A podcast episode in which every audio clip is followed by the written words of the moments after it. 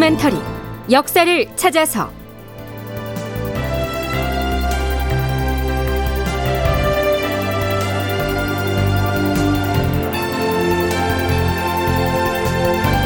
제 998편. 의식을 되찾은 선조와 막판의 권력 다툼. 극본 이상락 연출 최홍준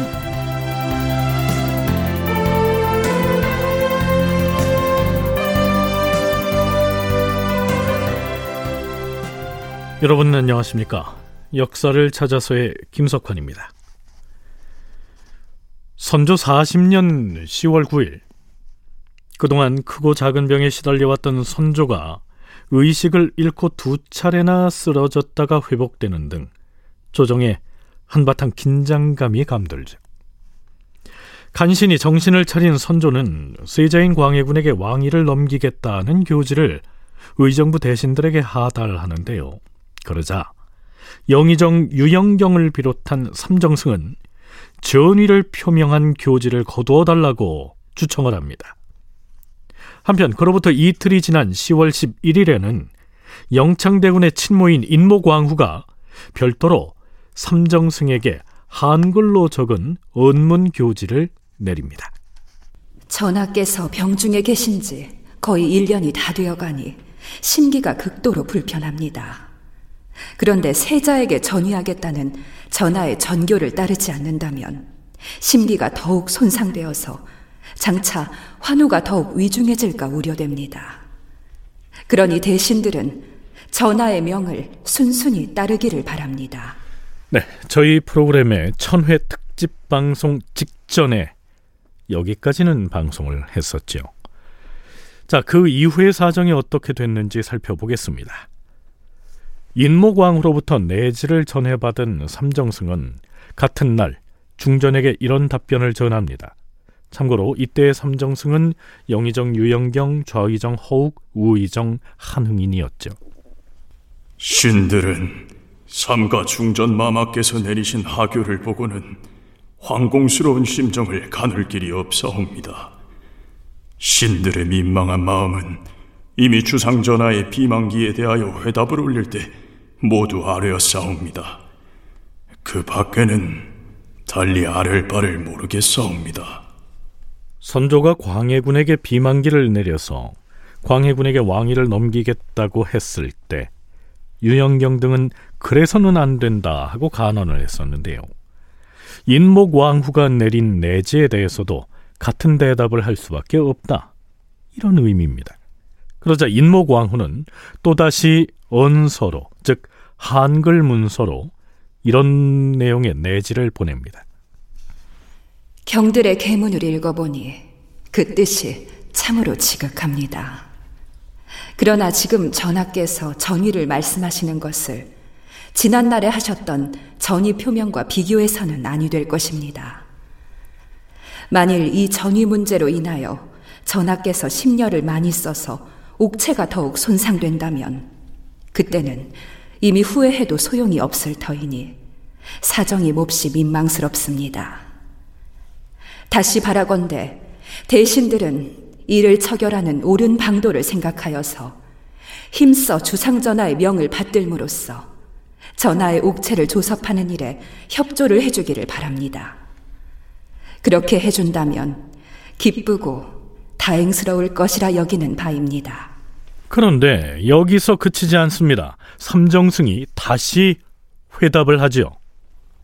중전 마마의 내지를 다시 받들 건데 그 뜻이 더욱 간곡하심을 헤아리고도 남음이 있사옵니다. 신들도 목석이 아닌데 어찌 마음속에 두려운 점이 없겠사옵니까? 그러나 주상 전하께서 내리신 전교는 대다수의 대소신료들의 생각하고는 다르옵니다. 따라서 신들은 감히 명을 받들 수가 없으므로 땅에 엎드려서 차라리 죽을 죄라도 받겠사옵니다. 자, 이쯤 되면 내용이 좀 심상치 않게 흘러갑니다. 광해군에게 전의하겠다는 선조의 교지와 선조의 교지를 받들라 하는 중전의 명을 모두 받들지 않는다. 이것은 죽을 죄를 짓는 일일 수도 있기 때문에 두렵다. 이렇게 고백하고 있는 것이죠. 자, 하지만 인모광후의 대답 역시 변함이 없습니다. 나의 절박한 심정은 공들에게 모두 말했습니다. 하지만 공들의 뜻은 잘 알겠습니다.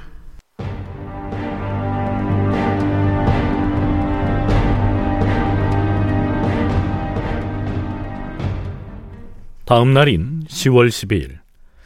아마도 이때는 선조의 상태가 꽤 호전됐던 것 같습니다. 이제 유영경 등 삼정승은 중전을 상대할 필요가 없어졌지요. 임금인 선조에게 자신들의 의견을 직접 전달하고 나섭니다.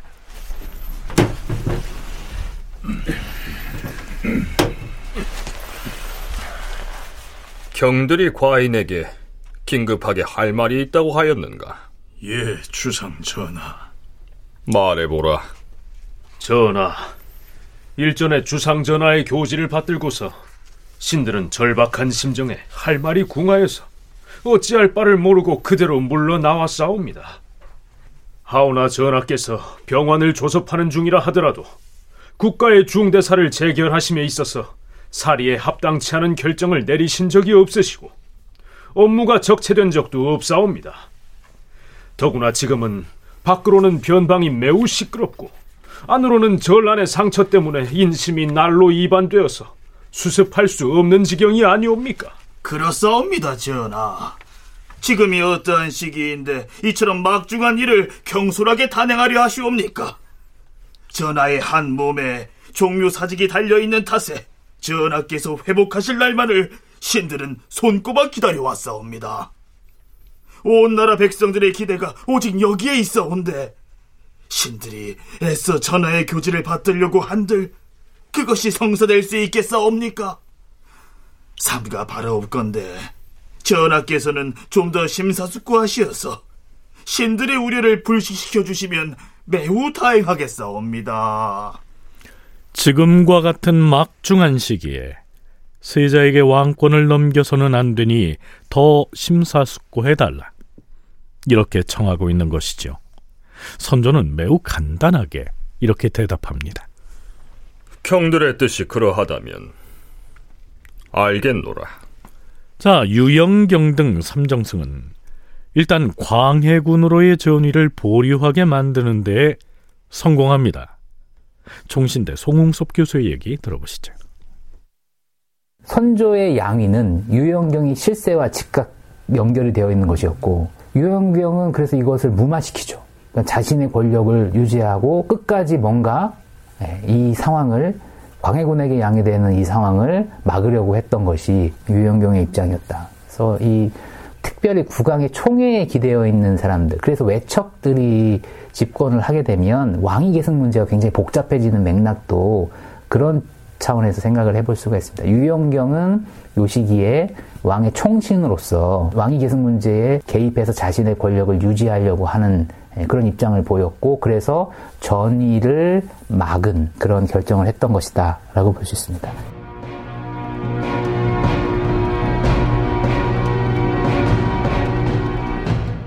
자, 그런데요. 선조가 세자인 광해군에게 전의를 하겠다는 내용의 비만기를 내렸고 중전인 인모광후도 선조의 명에 따르도록 삼정승에게 내지를 내려보내지 않았습니까? 그런데 유영경 등 삼정승은 그 사실을 자기들만 알고는 비밀에 붙였음이 드러나게 됩니다.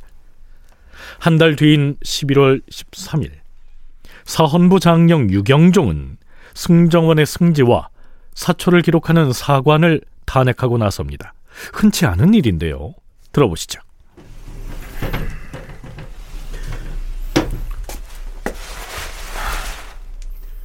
전하, 사헌부와 사관원, 그리고 홍문관 등 삼사는 국가의 눈과 귀에 해당하옵니다. 아무리 비밀에 관계되는 것이라도 대간이 모두 사실대로 파악을 할 수 있어야 하는 것이옵니다. 더구나 비밀에 해당되지 않는 일이라면 말할 필요도 없을 것이옵니다. 그런데 대간이 알아야 할 일을 누가 비밀로 여겨 감췄다는 것인가? 그렇사옵니다. 지난번에 전하께서 의정부 삼정승에게 내리신 비만기의 일이 그러하옵니다. 승정원의 승진은 왕명을 출납하는 자리이옵니다. 그 자리에 있으면서 비만기를 받았으면 즉시 3사에 그 내역을 전달해야 하는데 심지어는 통관을 하여 묻는데도 숨기고 발설하지 아니함으로써 3사로 하여금 전혀 알지 못하게 하였사옵니다. 이것은 국가의 이목을 가리는 폐습으로서 그 죄가 결코 가볍지 않사옵니다.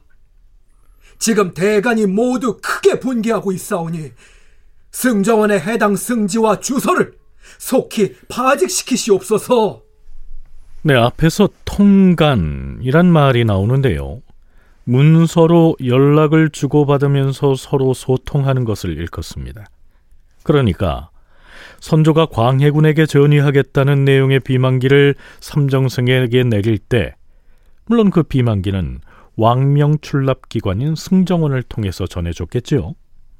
그랬으면 당연히 승정원에선 사관원이나 사헌부에도 그 내용을 알려야 하는데 문서를 보내서 서면으로 물어봤는데도 알려주지 않고 비밀에 붙였으니 해당 승지들을 파직시키라.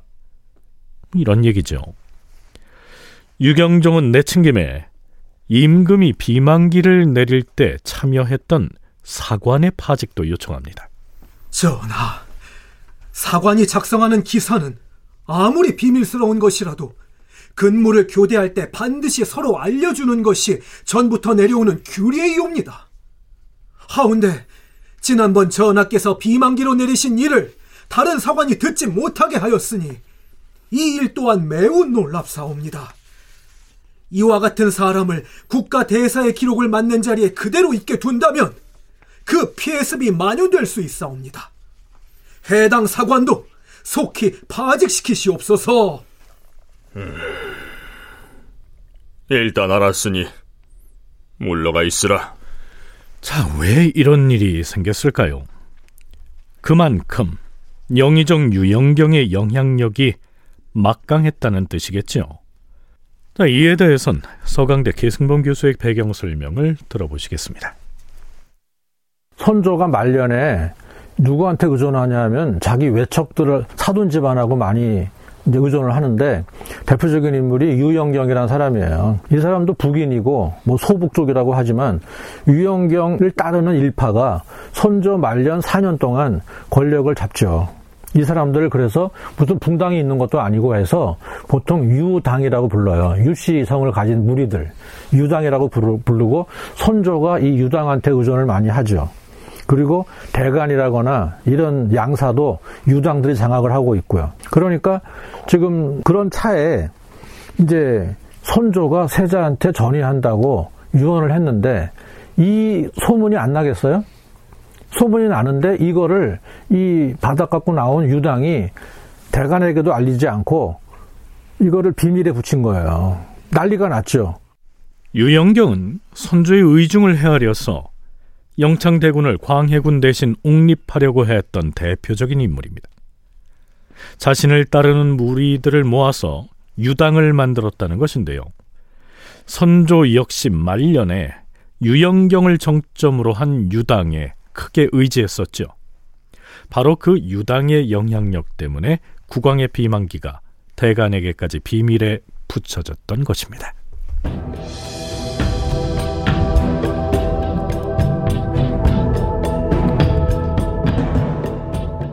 한편 사관원에선 어의 허준을 탄핵하느냐 마느냐로 내부 논란이 벌어집니다.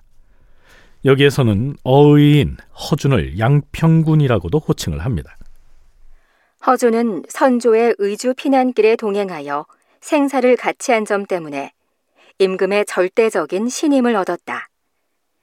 선조 29년에 왕세자의 난치병을 고친 공으로 중인 신분에서 벗어나 양반 중 하나인 동반의 적을 올렸다.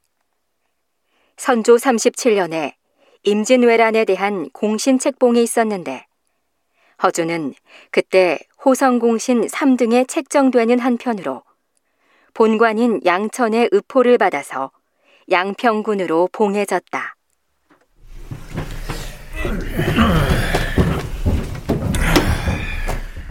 전하께서 환호 중에 계시니 온 나라 신민이 근심으로 나를 보내고 있습니다.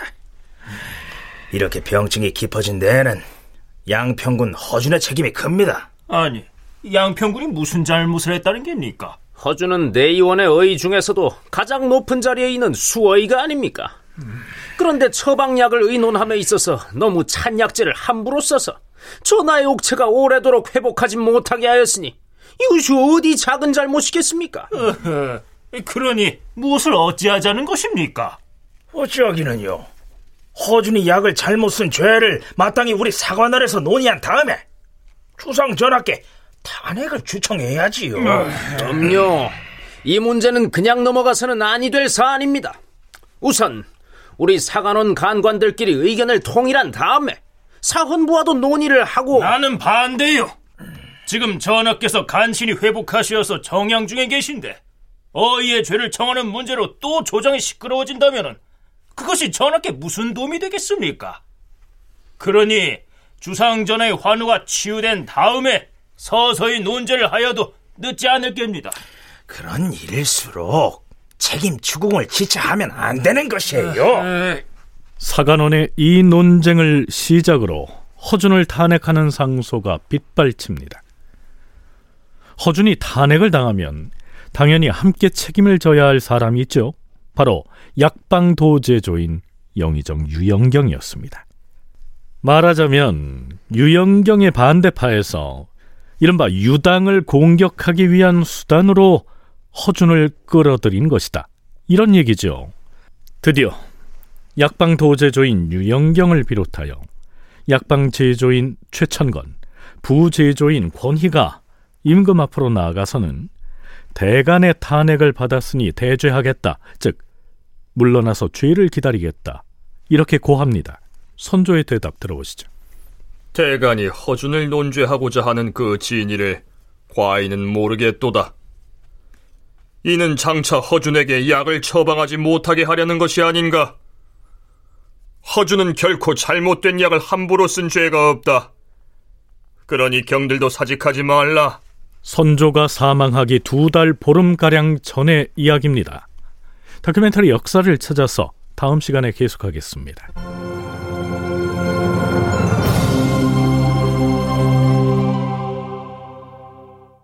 애청자 여러분께 안내 말씀드리겠습니다. 저희 역사를 찾아서가 다가오는 7월 3일로 천회를 맞이하게 됩니다. 사실 라디오 드라마가 천회나 계속될 수 있었던 것은 오롯이 청취자 여러분의 사랑 덕분이었습니다. 감사합니다.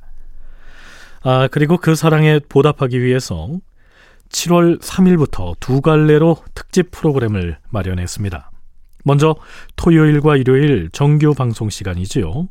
7월 3일과 4일, 그리고 7월 10일과 11일 이렇게 네 번에 걸쳐서 우리 역사의 흐름을 바꾼 결정적인 순간을 포착해서 지금까지와는 조금 다른 관점에서 이야기를 전개해 보고자 합니다.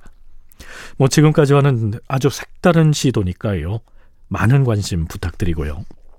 이와는 별개로 프로그램 바깥의 이야기를 나누어 보는 특집 프로그램도 마련을 합니다. 프로그램 기획 단계에서부터 제작 현장의 이야기까지 아주 다양한 내용을 마련했는데요. 이 프로그램은 KBS 라디오 한민족 방송 주파수 AM 972kHz에서 7월 3일 토요일 오후 4시 10분부터 5시까지 방송이 됩니다. 많은 관심 부탁드립니다.